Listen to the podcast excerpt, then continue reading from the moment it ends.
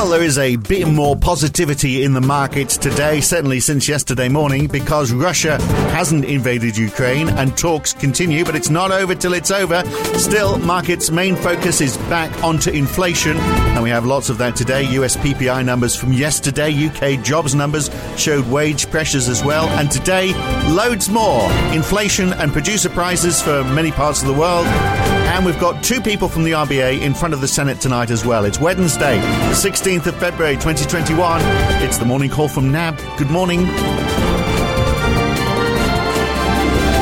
Well, the US dollar is down 0.4% this morning with bond yields up. 10 year treasuries are up six basis points to 2.06%. Strong growth in equities. The Nasdaq finished up over 2.5%, 1.5% for the S&P 500 and 1.2% for the Dow. In Europe, the euro is up almost half a percent. The pound is up a little too.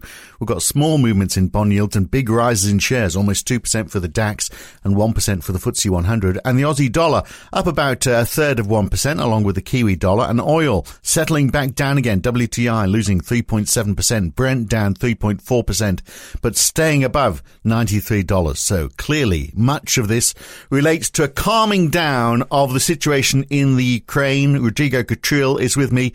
That's presumably what's helped the euro today and that's pushed the US dollar down a bit. I mean, Vladimir Putin is looking for a diplomatic solution and he's pulled back some of his troops from the border and the markets are a bit calmer. Yes, certainly, uh, but there's still sort of this um, confluence of you know rumors and, and comments that uh, negate what, what we're saying. For instance, NATO has confirmed that they haven't seen any evidence of troops withdrawal. Um, also, you know, Putin, when he was speaking after uh, that four-hour meeting with the German Chancellor, um, he again reiterated that he was concerned that Russia's basic security concerns have not been addressed. Um, in particular, this issue about the Ukraine joining NATO. Uh, and of course, the Germans have replied saying, well, this, this is not even on the table. Uh, you know, it's not something that Ukraine is expected to do this year. In fact, it's, it's something potentially in five years down the line. Uh, but of course, Putin wants a, more concrete, um, uh, if you like, uh, security or confirmation that uh, Ukraine will not be joining. And uh, and that's where this this seems to be a, quite a big sticking point. Um, yeah. So, well, if it goes, but if it goes, if it's a sticking point, it goes on for a long time, and it doesn't involve war, then that's that's you know, if it's a stalemate that just gets talked about, one of those things that goes in the background for years, we can cope with that. But you got you got Boris Johnson today uh, saying that you know the signs that uh, the Russians are building field hospitals as though they are preparing for war. Uh, he said today, you know, we've got a tough package of sanctions ready if Russia chooses war. Well, you know, as we've said before on, on this podcast, if they introduce sanctions, it's not just Russia that's going to pay for it. Uh, Europe's going to pay for it as well. Definitely. No, uh, this, uh, this is a high stake game. Uh, you know, everybody will, will pay a high price, including Russia. Uh, for for doing this, um, and and even there's that that even over all of that, you know, there's the big question as to you know, the guarantees that the US, for instance, has for, for Europe and so on in terms of protection will come into, into the fore. If they don't, then many many think that there there will be sort of a, a, nice incentive for for China, for instance, to start considering taking Taiwan.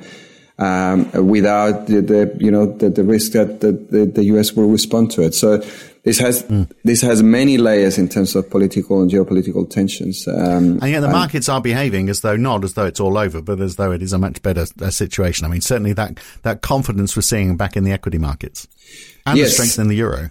Yes, um, I suppose we we got to bear in mind that the, the, market still remains volatile, but certainly overnight we've seen a sea of green. You know, the uh, equity markets in Europe are all up, uh, some of them over two percent. Um, and as you mentioned, the, the US is also doing really well. So it's certainly taken some of the some of that pressure. In particular, you, when you think about sort of the, the premium, the war premium that oil prices have been carrying, uh, it's, it's, it's nice to see that oil prices have declined between three and four percent, but it's still elevated yeah, and still, still above ninety dollars. Yeah, exactly, well above ninety dollars. So look, when it's if it's not invasion talk, obviously it gets us back to inflation, and the U.S. core PPI rose uh, zero point eight percent month on month in January. That is more than expected. Uh, one uh, for the non-core figure, or if you prefer to look at the annual figure, which is huge, an increase of nine point seven percent, which is the highest rate ever since they started compiling these numbers in 2010. Uh, so you know, if it wasn't for those uh, easing concerns in the Ukraine. This would have hit the equity markets today, but obviously it's been ignored. Um, it has kind of been been ignored. Um, what it does kind of raise concerns is that it was a pretty punchy number. Uh, it sort of completely shot over over expectations, which were already quite punchy. The details as well, uh, in terms of the numbers, were kind of a broad base increase in, in, in price pressures from capital equipment to you know goods and services component as well. So um, it just kind of confirms what the CPI numbers what we're saying that the rise in, in inflationary pressures is not over yet. Um, uh, still, there, there's still the, the, the, suggestion and hope that uh, we are talking um, that price pressures will remain elevated over the next couple of months. But then there are so some good signs to suggest that we should expect an ease in those pressures over the remainder of 2022. Uh, but certainly over the near term, it just puts more fuel to the fire that these price pressures are real and they're not going away yeah. just yet. Still a lot lower than, I mean, that, that standout was the German producer prices going up 24.2% year on year in December. A little bit below that, but uh, still a number to be scared of. And then we, then we had the Empire State Manufacturing Survey. Uh, that was a bit disappointing as well. It's a, it really pointed to more supply chain delays, didn't it? New orders and shipments were holding steady, but uh, an increase in unfulfilled orders, delivery times lengthened, prices paid hasn't come down at all. Uh, so, you know, as you're saying, the future outlook might be better, but there's not a lot of good news right now. Yeah, the, the Empire State Building was uh, has been quite volatile. Uh, if you mm. recall, also in December, sorry, in January, the, we saw that sharp decline, um, and many were wondering whether other regional surveys were going to show that, and they didn't. Um, and now we've seen sort of this big jump at least in the headline, um, which is really payback for that big decline that we had in the previous month. Uh, but as you say, the, the important sort of key sub indices like new orders and shipments only rose modestly. Mm. So, um, so for now, it's, it's not, it's not, it's not like sort of a, a great picture. Uh, but certainly the, the rebound relative to the previous month is, is a wel- is, is, a welcome outcome. And what about uh, the UK employment numbers before we get on to uh, today, of which there's quite a lot, uh, particularly inflation related. But let's cover off UK employment just for uh, for for reasons of uh, you know of completeness in the in, in our coverage. so the February labour market report showed November to January 436,000. Uh, payrolled employees since uh, February 2020 have been added, but the the employment rate is lower. So uh, the, there are lots of people not payrolled who are not working. So that sort of suggests that the gig economy is yet to recover. So people, you know, payrolled employers are doing okay, but the gig economy isn't quite there and job vacancies very high, almost 1.3 million openings, but the ratio of openings to the people available is widening as well. So, you know, that, that same issue that we're seeing around the world, that there's that labour tightness. Labour tightness and, and as well, this issue of the, the job vacancies is really a, a global feature. Um, and, and many suggest that this is really a function of, of the inability of workers to, to travel and move around. Uh, and until we see that sort of proper reopening in all nations, then we, there's the hope that we will see a rebalance. So, so the job openings is, is a sort of, is reflecting the demand for labor that doesn't exist in those countries and, and therefore are likely to, to remain elevated for some time. But it doesn't necessarily mean that, you know, you, you can't pay more for the worker that is not there in a sense. So, um, that, that's kind of the debate as to whether this really reflects, uh, um, you know, a, a, permanent increase in, in, in, in wages, for instance, or pressure in wages, or whether it's just something that is going to stay there until we see this rebalancing occur hopefully over the course of 2022. Right. Also, average earnings, including the bonus, was up uh, 4.3% in December, which is more than expected. So another inflation warning. And look, lots of inflation numbers today. We get CPI and PPI for China and CPI for the UK and Canada. The, core inflation rate in the UK actually fell month on month in, in January, but uh, still 5.4% overall year on year. So talk us through those numbers. I mean, we could be in for some surprises. I guess PPI for China is going to be a concern because that's going to be showing us how it's going to push through. Yeah. So, so I suppose the, the, the China story, uh, and again, it's, is very different to, um, to other inflationary stories. Um, you know, you, you mentioned PPI. PPI is coming down as from, from elevated levels. And, and again, is expected to ease again from 10.3 to 9.5 um, in, in January. And, and the CPI story in the in the in China is that there's there's really no serious inflationary pressures, at least in the consumer side, and therefore this this gradual easing that we're seeing uh, um, from policymakers in, in China um, is likely to continue. So inflation is not a, an impediment, if you like, for for the gradual easing that we expect to occur over the course of the year. And now, when we move into the other countries like um, uh, the UK and, and Canada is the opposite, right? And the nature and broadness of, of those inflationary pressures are the major concern and, and the reason that fuels uh, you know, central banks need to to lift uh, the the cash rates as well. You you mentioned wage pressures, which of course is a big deal in the UK.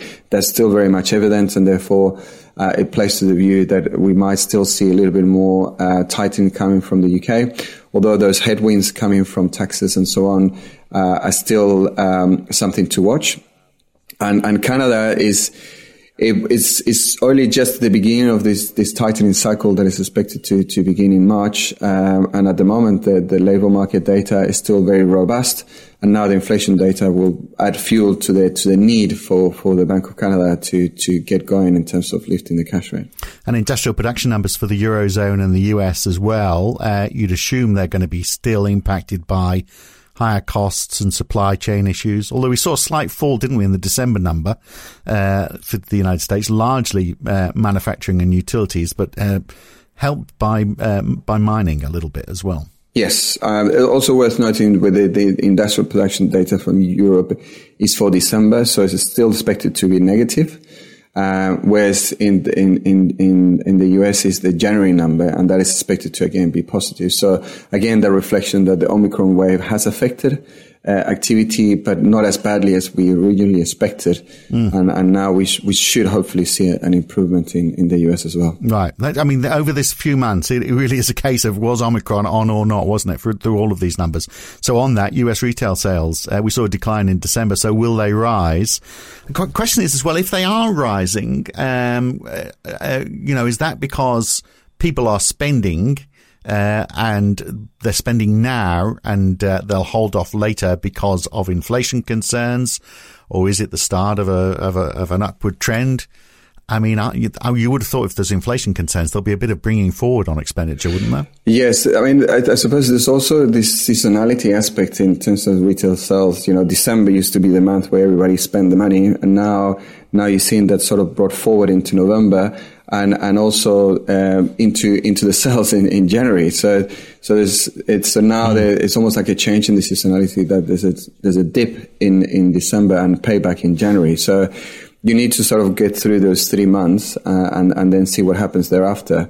Uh, I suppose when we think about retail sales and the consumer in the US beyond the, the next month, what remains a concern is that consumer sentiment continues to decline. Uh, again, a reflection of concerns about inflation, about the outlook of the economy, and even politics. So, so maybe that plays into the cycle, and maybe we'll see a little bit of a headwind for the consumer in, in the US, which again will be evident in, in retail sales. So it's going to be good for the markets today, isn't it? If we see any of those uh, inflation numbers showing a, a, a downward surprise, if they're if they're an upward surprise, then that's just going to make the markets even more shaky. But hopefully, one or two of those numbers is enough to choose from.